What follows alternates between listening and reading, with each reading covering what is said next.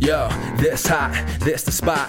There it is, pod.com. We're interviewing the best comedians, so tune in quick and get your ears receiving them. We talking about life and life to stream right to you from the microphone right to your home, dude. Side note, this might get embarrassing, but no, don't sweat, yo, cause there it is.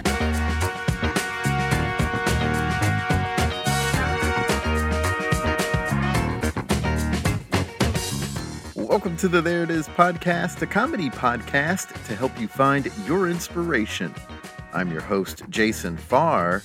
Let's do this. Great episode today. We are rejoined by improviser, instructor, Theatre 99 co founder, and author Greg Tavares. He returns to the podcast for this really candid interview Greg shares his unique insights on creativity, vulnerability, and the emotional essence of comedy. We delve into his latest book, Daddy Issues How to Stop Worrying and Love Being a Dad, where he openly reflects on his transformation into a loving father and the importance of embracing change. Really great, beautiful chat. And you can pre order the book on his Amazon storefront right now. It's coming out on September 18th. Well, let's just get right to it. Here's my chat with Greg Tavares. I can't believe 10 years has gone by almost. You're not a kid anymore, buddy. I'm, I'm an old man now. It happens to you know? It's so weird. You know, getting older, like everyone thinks I'm younger. You're someone who also looks younger than than you are. And so it's easy to not think of yourself as having gotten older but then also i think every generation when they get to a certain age when they get to that age where they're like oh that's an adult we're like i'm not an adult. There was someone the other day who just has that like adult vibe and they're probably six years older than me but i'm like oh yeah an adult. I was speaking of them like i was 25 years old and i was like oh that's you know this older person this adult over here well, that's funny you say 25. My mom, her whole life, my mom's still with us. Thank, thank the gods. Mm-hmm. She's always she's probably she's 80 now, you know, mm-hmm. and um for 20 years now, she said I still she still self-identifies as a 25 year old. You know yeah. I mean?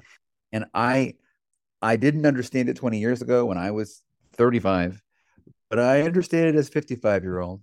I'm like, uh, yeah, it does. You do feel like when I'm hanging out with my wife, I just feel like a kid. You know, I just yeah. feel like a like I'm I've got two boys now, and like I'm like I'm not my father, you know, I'm not the old man, oh, right? Know? So yeah, we are we are we. I think we all have a an age that we stay at. Mine 25. I'm always 25. You know. Exactly. I mean, I've got a a couple friends from college, and I think their kids are the their older kids are the oldest kids out of all my friends who have kids and they're like in high school and i'm like that what? That doesn't make any sense. Does not compute. Does not compute. like you're, you're, right. I feel the same way. Yeah. You're like almost the age I was when I met your parents. Like that doesn't make any sense. when you can start remembering yourself as kind of a full-on adult that of the children your friend's kids age you're like i remember 19 i really remember 19 yeah. your kid is 19 this is fucked up yeah I mean, it's also why like age almost feels like just some scam. Like the way we talk about age of like old, young, in, out. It's just such a scam. Agreed. it's like it's Agreed, not man. real. it's it's a it's like this a bogus agreement that I am opting out of because I mean, wisdom is cool, and we you know we know stuff because we've been around the block and we you know and then you and then you see young people who don't know anything and you're like oh that's what youth is what like what john Con, what conrad said youth is wasted on the young. Yeah. And you know like we god if i i i, I still think of the like i went to i was in i did a year abroad my third year of school of college. And so i was like 22 years old when i was abroad for the year. And i went to europe for the entire month of christmas. And i I'm and I just had a Eurail pass. You know what I mean? Mm-hmm. Um, and I could and youth hostels were like eight bucks a night. You know, because this was night eighty nine. Okay, yeah. and I remember just getting really tired and not being able to stay. I remember going back to England because I just got burned out. I'm like, yeah. God, I could have that week back.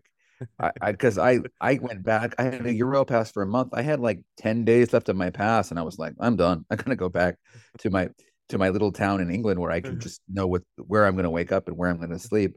And I was like, God, if I could have those ten days back, I would just go as far into you know Croatia as the train would go and go up through Hungary, and I would have done it all, man. Spain, Portugal, all of yeah. it. A lot of things I didn't get a chance to do, you know. Yeah, my dad has talked about those days where you could put all of your things in a duffel bag and travel, and it's like that's all of your stuff fits in this one duffel bag. like those are easy days what's interesting is that my life before Sarah and after Sarah is the very moment that that changed because I was in a duffel bag until I was 30. Okay. Yeah.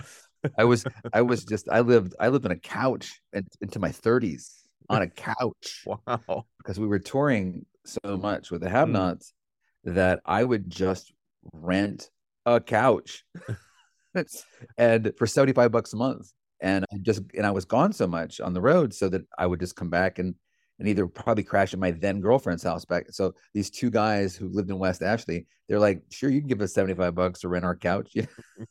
and I was way too old to be doing that. I guess that is something that people kind of stop doing a couple years out of college, maybe. Yes, but, you know, for good reasons. For good yeah. Reasons. But, you know, being able to tour, uh, it, it gave you that opportunity, right? Oh, it was wonderful. I, I, I mean, it was horrible and wonderful. And it was all the things, you know, but but I just didn't, I, and I was just living a very, tra- I, was, I guess I was that transient that late. Yeah, like way later than than most humans. I was like in that duffel bag for a real long time.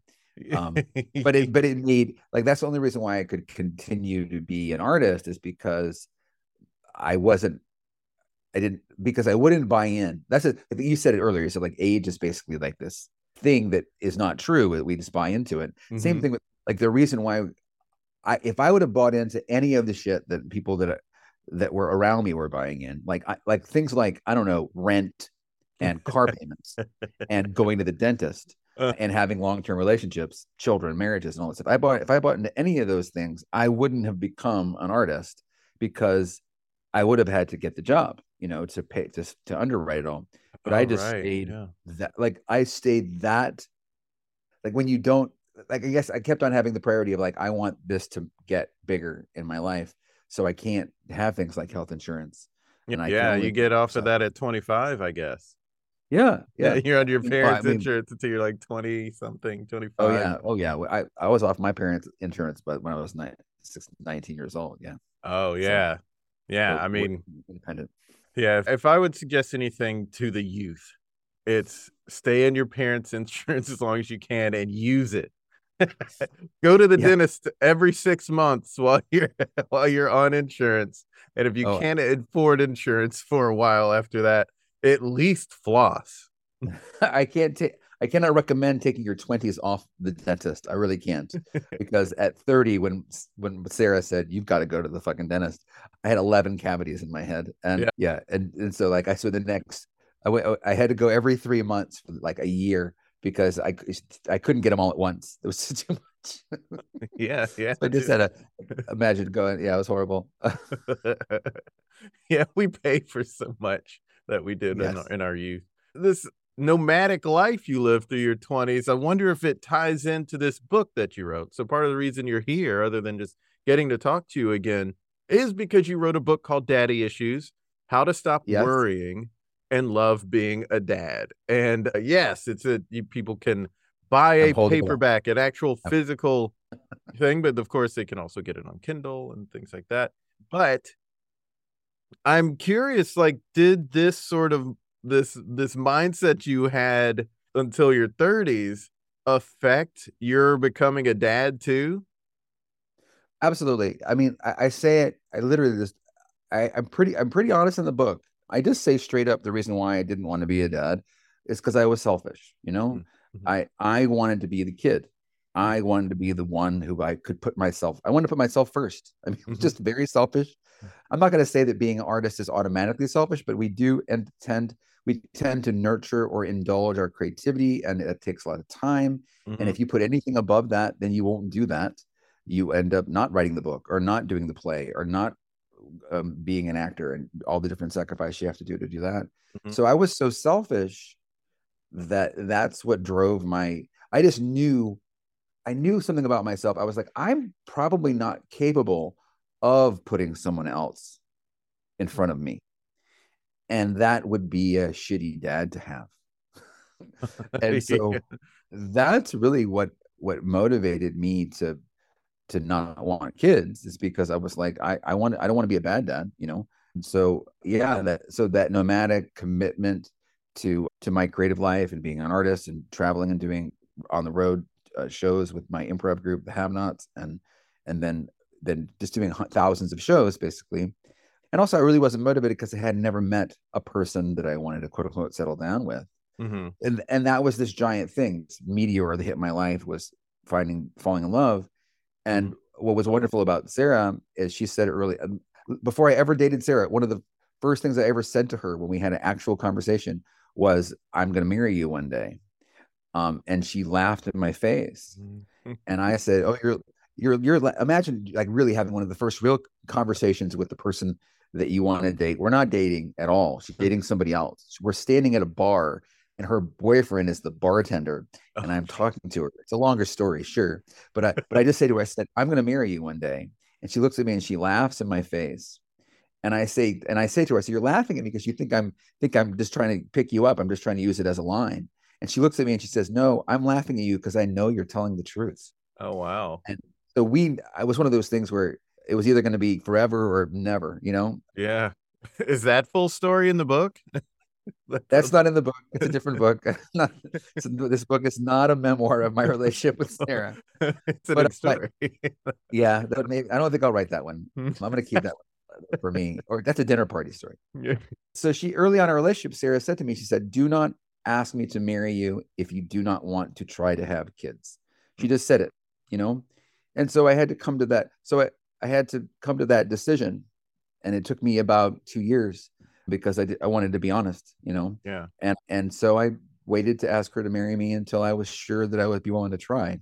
And it, so she was the conduit to this whole second chapter of my life or this this cha- this second book, you know.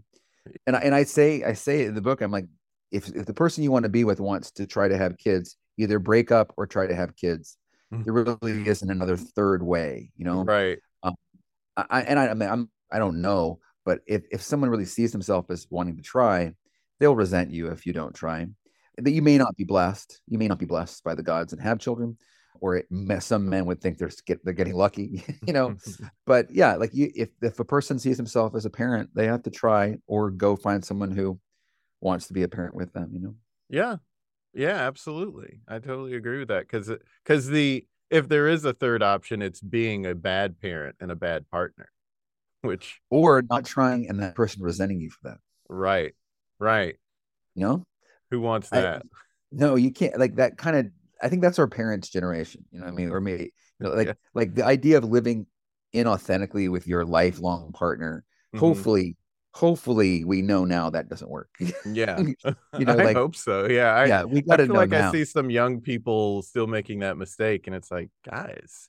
That's like long term role play. You know what I mean? Like, yeah. like I our, our, parents were really good at like not being real. And, you know, mm-hmm. not all of mm-hmm, them. Uh, my dad was mm-hmm. pretty real around my mom. but just the idea of like being able to long term role play a relationship, I that's exhausting. Like, yeah. I want to be who I really am. Yeah. And that's what how you feel most connected to the person you're in love with so that's that's how i became a father so the book is about basically going from being a reluctant dad mm-hmm. and i was a reluctant dad to losing your reluctance to giving to letting go of the reluctance mm-hmm. and to, for me it took me a, about a year the arc of my me is being all the way until my kid's first birthday and then on my kid's first birthday i had this kind of epiphany where I finally was all in and and didn't resist it anymore and and fully embraced it and and had the change that if you want to have a kid, maybe you have that change the day you find out your wife your your your, your wife's pregnant or whatever. You know,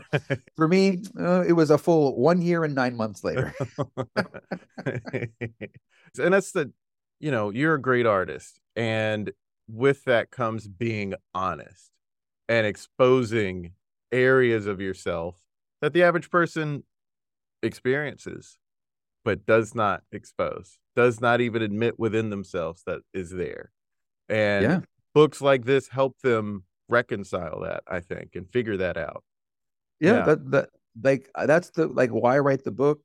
I I want other people to know that that it's okay to take some time to warm up to the idea of being a dad mm-hmm. and however long it takes it takes as long as you get there. Yeah. As long as you get there you got to get to loving dad. You got to get to being all in. You got to get to being present. You got to get there whatever that means to you and your family. And for me it was it was absurd. Like the idea of being a father was so off in the distance. It, it was it was you know it was like being in an absurd situation and like like my life had been hijacked. And so it took a long time to mm-hmm. you know and you don't get to come to terms with it the way you come to terms with other things. Yeah. Like like a breakup you come to terms with it over time. Mm-hmm. a death you come to terms with it over time. A kid you come to terms with it but it's here. It's in your lap. They are there. So you don't get the space and the time to like take long walks and throw stones in the water and watch the ripples and go like who am i? You know you're, you're this this life change at the worst possible moment because you're it's being ripped up. And most people i don't think most people don't want to have kids. I think most people do. Mm. so it's, it is a bit of a niche. It's a bit yeah. of a niche. I mean i bet more men than say it. Men don't talk about how they feel man. You no. know no, and it's the problem of the world. It is. Like like men like I really encountered it when I got my vasectomy. Okay, I got a vasectomy a couple years ago after both the kids were born, mm-hmm. and I took a long time to come around to it. Okay, and I, it's kind of the way the best way to put it is this. So I was coming to I was I was coming to get a vasectomy, and so I reached out to a couple of my male friends mm-hmm. that have had vasectomies. All right? mm-hmm because I was having some resistance, and I, I I felt bad about it. I felt bad about doing it. Like I didn't feel bad about like like I I got all the way to, to the appointment that you have to have, and I I got kind of nauseous, and I got the fuck out of there. Okay, and wow. I went, yeah. And so I started reaching out to guys that have had it, right, looking for some wisdom and some compassion, you know. Mm-hmm. And I have good friends that have had vasectomy and all they would say to me was, "Bring a bag of peas, man." I'll tell you one thing: bring a bag of peas to that day on that day. You don't want to not have a bag of peas. And I was like, "No, no, no, no! I'm not talking about the physical pain of this. Yeah, it's gonna hurt. I get it. But is anybody else in the man room feeling weird about the idea of what they call voluntary sterilization. Okay. like yeah. that's what made me want to throw up. Okay. Yeah. And that was a discovery for me. I didn't think I'd feel that way. I, I thought I'd feel relief, you know? Yeah. Like, oh, okay, I never have to worry about birth control again. This is fucking great, you know? it was a surprise. You know why I was surprised? Because guys don't talk about it. Right.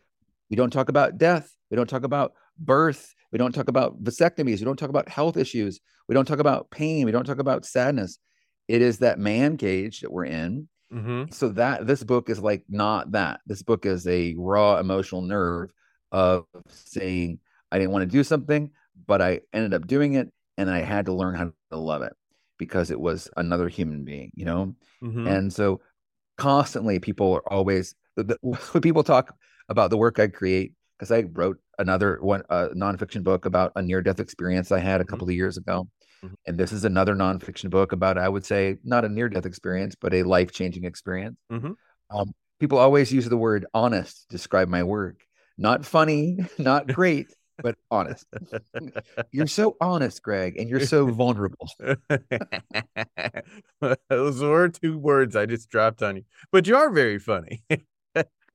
right like it's in a way it's like they're like it's almost like the vulnerability and the honesty that i have is off-putting to people sometimes well i um, think it's because they aren't they aren't used to a man being that honest and also a person that does comedy most of the time right. often is they don't like we don't really associate i mean i i see it all the time but like when you find certain comics that are so incredibly are honest and vulnerable like Mike Birbiglia, for example, is just right. so hilarious but he's he doesn't he's not he doesn't not short the vulnerability you know and the honesty right. um but, but yeah like when people expect quote unquote straight comedy from me, and then I put out something that is by no means straight comedy, then then there is, I guess, the, the dissonance between the expectation and the deliverable creates a tension in the in the in the audience to put it in a fucking wonky way. But but yeah, I'm not going to stop doing it. I don't know how to do anything but this, you know. Yeah.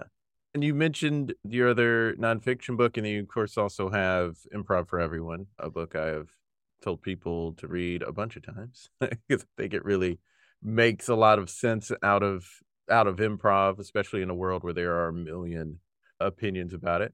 That is about comedy, whereas these books they're about life. they're about right, yeah. And and I'll be honest with you, I the way I think comedy works is about. I was just teaching an improv comedy workshop last night uh, about game of the scene, mm-hmm. and I said, and I'm like, for me, all of comedy is emotional. Comedy lives for me in the reactions. You know, I always talk about well, who was the who was the the brother on Frasier? Uh, Niles. Niles, like what a comic genius actor, yeah. you know, and he, he it always lived in the reactions and the yeah. takes and the emotions of it. Absolutely, yeah, so, yeah. And so for me, being raw and being emotional and being altered and just being sensitive, basically, creates a better a better comic potential. If you look at like stand-up comics, a lot of times you're looking at the residue of their sensitivity. yeah. Like they're not they're not being sensitive in the moment, but they were when they were the impulse to write it. You know what I mean? Was, you know, was they were in a moment sensitive to something. Like I was in I was in line at the pharmacy uh, a week ago getting some medications and it was taking forever. And the woman in front of me was just burning all this time with the pharmacist and the entire staff because she was buying medication for her cat at a human pharmacy. Okay. And not only was she trying to buy pills for her cat, but she was trying to get the GoodRx code to get the reduced payment on the meds for her cat. And I remember being in the moment going like, am I the only person here that thinks it's ridiculous that humans are waiting for the cat meds? You know, um, so like that would be the sensitivity moment, and then later on you write the routine, but without that sensitivity in the moment, that you don't have the routine. You don't right. have the raw yeah. material for what is created later, you know? That is such a good point because even if you read a book about writing stand-up material or take a stand-up class, the hook involves so much of an angle and it's always it's always an emotional thing. You know, it's I think this is stupid. Well, you're angry about that. You yeah. know, like I think this is scary. Well, you're afraid. That's the hook of comedy. So I totally agree that having emotion in your character adds a layer that makes stuff work. And it's what the audience is there to do. They are having those same universal emotions yeah. and they want them to be validated. They want to have, they love to see absurd takes on their own concerns that because it, it makes them feel lighter it makes them feel all those different ways, mm-hmm. you know? And yeah, so for me, caring, I always say that to people that I teach improvisation to is in every scene I ever do, I'm just trying to figure out why my character cares about your character in this moment. And once I figure out why I care about you or care about now, then I'm rolling hard. It's it's it's it's easy to find to have the power basically because now i'm yeah. moving forward with what i care about yeah. you know? well that's and that's the big disconnect in shows that or or any performance any kind of performance that doesn't work. The disconnect is that they haven't done that work to say like well why do i care? Or what's the emotion here? And how can i genuinely present that? When people present emotion in a very surface level way because they're trying to hide behind something, they're trying to hide the truth behind something, then there's a disconnect. If they are not trying to be emotional because they don't want to look silly or be too vulnerable, that's hiding the, the truth behind something. And it's a major block for performers to perform well, for the scene partners they're with or whoever they're acting with, or for audiences to connect with them.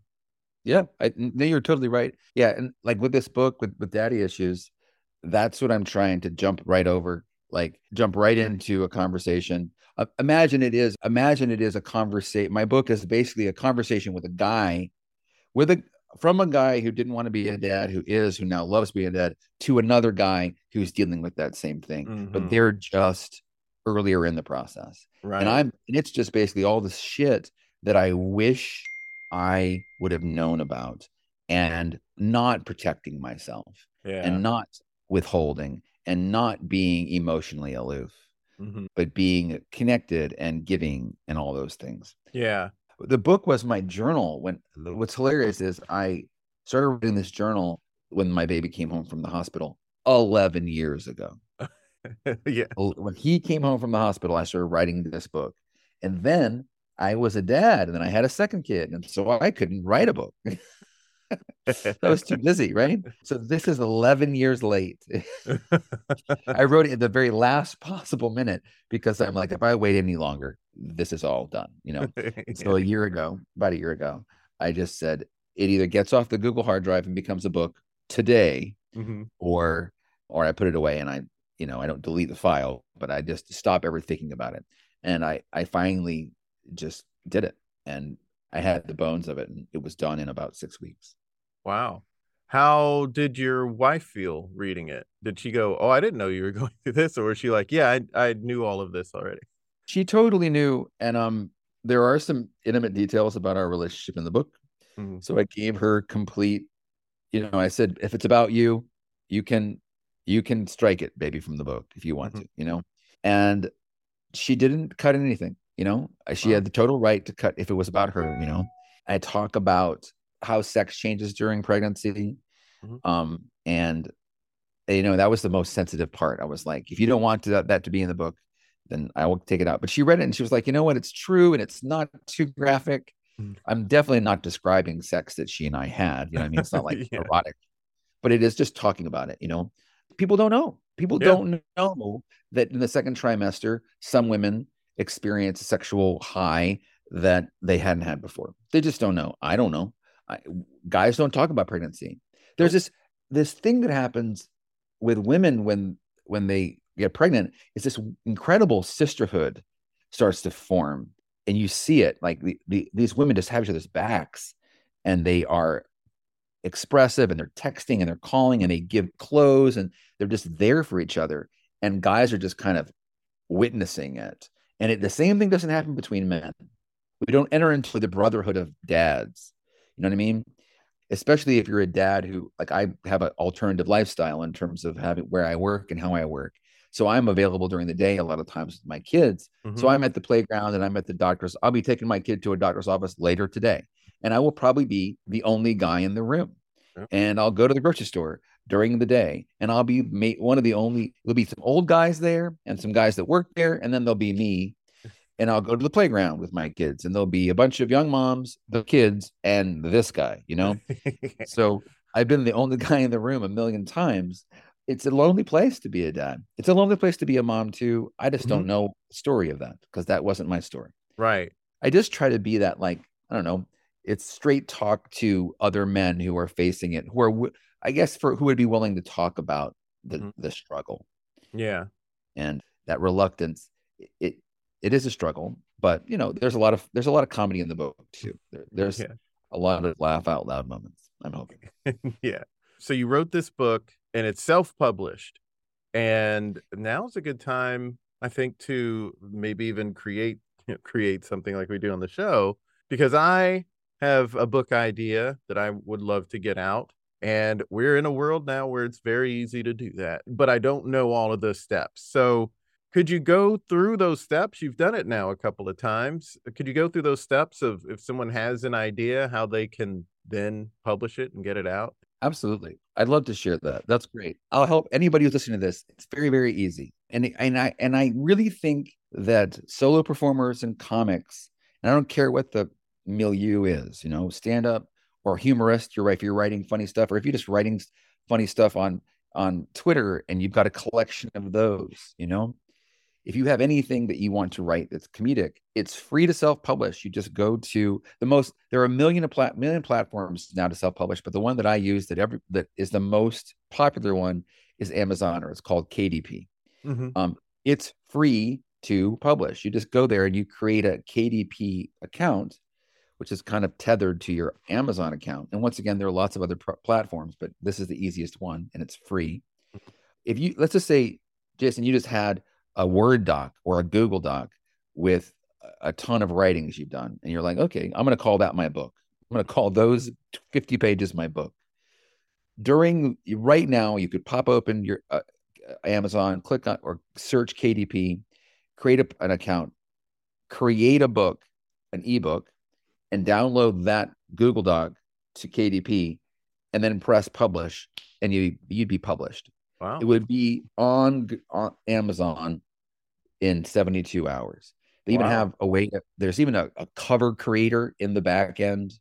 There's even a, uh book template software thing right there. Bang! It would just be there. And the real benefit of this is this, I think, and you can get YouTube videos that tell you all the minutia of it. Is the book can cost 99 cents. The book can be free. You haven't got to even charge anybody for it. Mhm. But I think the real hack of this is when you have a published ebook, which is free, by the way, which will take you 10 minutes to download, you can then go over to AXC, I think it's called, which is basically the Audible um, platform to publish audiobooks. Mhm. Because you have a published book on Amazon, you can now publish an audiobook and you can be the voice of your audiobook. Mhm.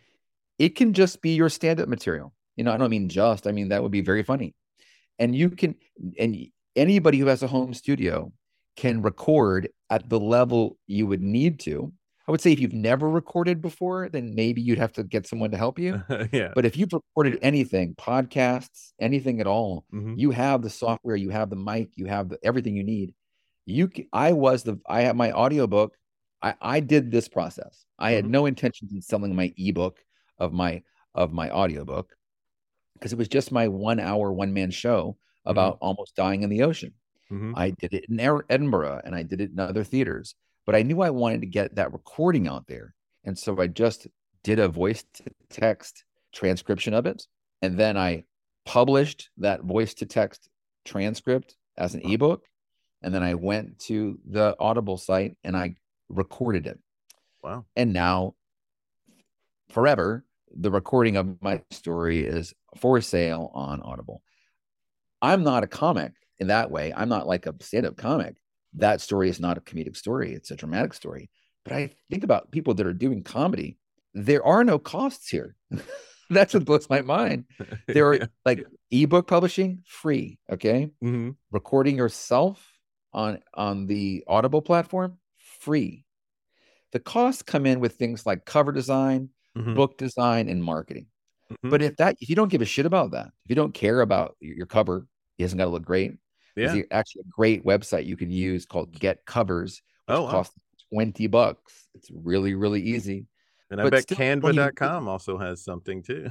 yes and nowadays with like fiverr you can get it done really really cheaply you know what i mean Yeah. And with ai eventually we'll have ai art that'll all be easy too Mhm. but I think comics who, that are creating content, written content, that they want to put their own voice to, this is a this is a real access point. It's on a marketplace that we're all familiar with. There's no shady when it comes to Amazon. It's known. There's nothing shady about Audible. It's all known. You can have your book on on Amazon and therefore your audiobook on Audible by this time next week. Bang, you know?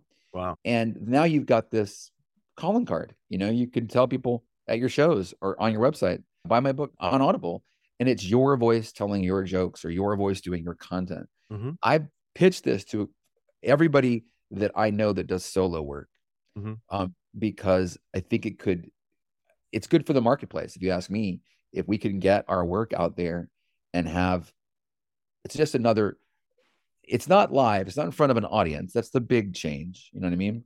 You're not recording a live show and putting it on Audible. But I think this is, could be serviceable for some comics that are that think their content would work in this form. You know? Yeah. Do you have much experience with the marketing part of it too? Yeah. I mean, I've been marketing my stuff forever. Mhm. And honestly, I mean, you're not going to make a million dollars and you're going to get marketed to heavily once you start going down that road. I, I, my inbox is full of self-publishing. You know, they say is the only people that get rich during a gold rush is the guy who sells the pickaxes. You know what I mean? yeah. A lot of pickaxe salesmen out there. Mhm. You, what you're going to do mostly here is you're going to market this to your your fans. Yeah. You know, you want to think about sales in dozens rather than hundreds. Yeah. know? Okay. that's not to say that some what's great about it is it has a long tail like like my improv book came out before that kid was born it came out a long over 11 years ago and i just got a brand new review on amazon for my my improv book last night Oh wow. Um, and i get emails from people all over the world a couple times a year Mhm. saying i read your book and I, I have a question you know so what's that's why i use the word legacy like if Yeah. what you're writing is has any level of universality or timelessness five ten years from now someone's going to listen to your book jason and it will resonate with them and all of a sudden you'll have this new fan or a new connection or you'll just have impacted somebody you know Yeah. And that's what we want our art to do you know that is the point, right? And it is, you know, the fact that there are these options to do it at low to zero cost and get your stuff out there. If there's some comic that's listening and wants to do this, that's something for your credits. That's something you can put out there when you're trying to get books somewhere and say, like, oh, I've got books. You could sell that in your merch table or something. right and and like if an artist anybody who's listening to this if an artist wants to try it out what's amazing is if you don't tell anybody it exists no one will read it okay so if you're like i just want to see how this works Mhm. Mhm. it's like putting a youtube video on youtube but not telling anybody about it right, Right. Right. Yeah. If, if you have no subscribers and you just have one video no one's ever going to find it you know what i mean So if you just said, I'm just going to take my journal or I'm going to take my content, I'm going to just make an ebook out of it, and then I'm going to find it on Amazon and go, okay, and I'm going to I'm going to download it for free and look at it. You're like, wow, this is real. Okay, now I'll start telling people about it. you know, like go ahead and try it because no one would find it. It- It's like having a draft almost. Mhm, It's like free mhm. storage. Honestly, yeah. I mean, I say people should believe in themselves to put it out there because there's a lot of bad stuff out there. there, I've seen some bad books out there that are just like nonsense topics. I got a my brother one year just a gag gift, and he it was just a book, some random book with a terrible title that can't even repeat here and he he read it. and like it's like the worst book. Like it was like so like some guy got drunk and wrote this book. You know, there's really bad stuff out there.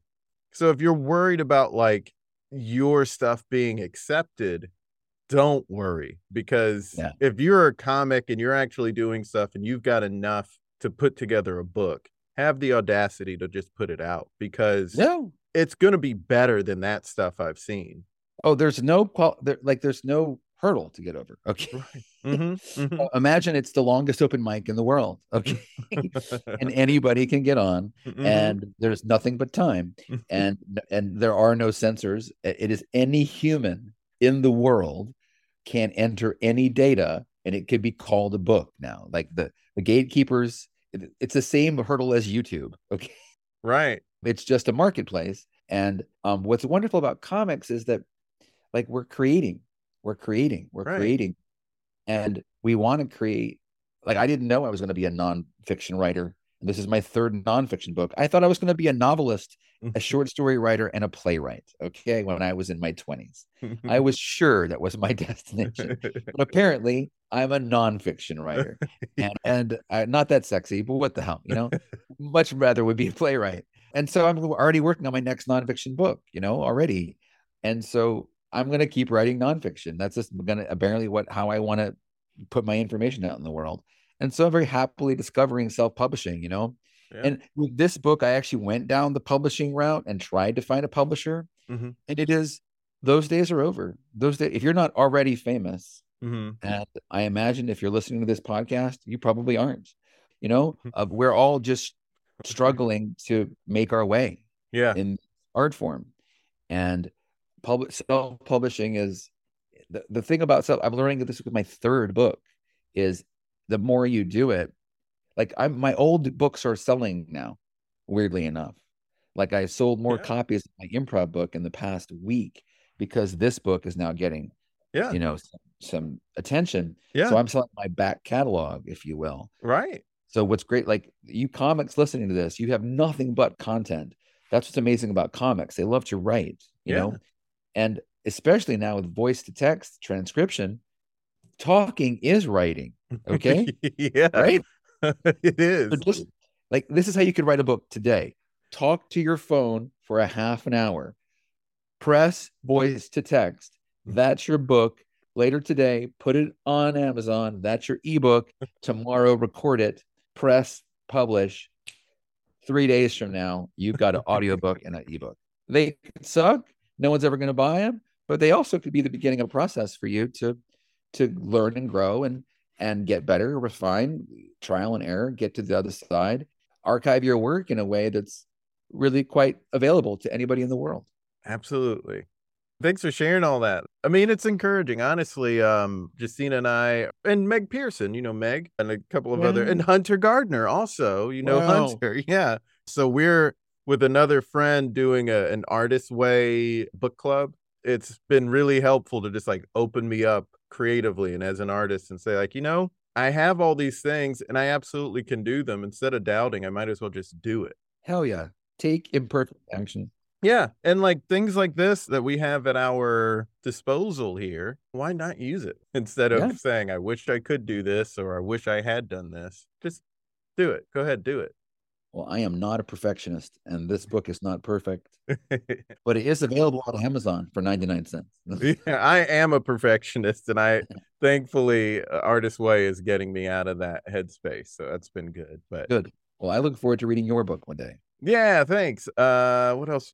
If anybody listening ever gets a chance to come to Charleston and come to Theatre 99, um, that's where I do uh, most of my comedy, and it's mostly improvisation. So come and see us because we love to meet people that are doing comedy from other parts of the world. And uh, it's really wonderful to keep building that community. Yeah, it's a great theater. I can't stress enough how that is a must go place. Theatre 99 is a must go place if you go to Charleston. There it is. Greg, thanks so much for coming on the podcast again. It's so good to see your face, buddy. So great getting to talk to Greg again. Get his books and pre order his new book, Daddy Issues How to Stop Worrying and Love Being a Dad, on his Amazon storefront. The book releases next Monday, the 18th. For more on Theatre 99, go to theatre99.com. Follow the theater on Twitter at theatre underscore 99 and on Instagram at theatre99. That's theatre with an R-E. Follow us on Twitter, Facebook, and Instagram at There It Is Pod and subscribe to our YouTube channel at There It Is and follow me on Twitter at Jason Farr Jokes and Instagram at Jason Farr Pics. Also subscribe to our comedy lifestyle newsletter and support us if you can. We have a Patreon and a PayPal. Go to thereitispod.com for newsletter and support info. Links in bio. Until next time, be good to each other the music for the theme song was created by Neil Brooks. The rap was written and performed by Nick Acevedo. The logo for There It Is was created by Jeff Prater. The There It Is podcast is produced by Jason Farr.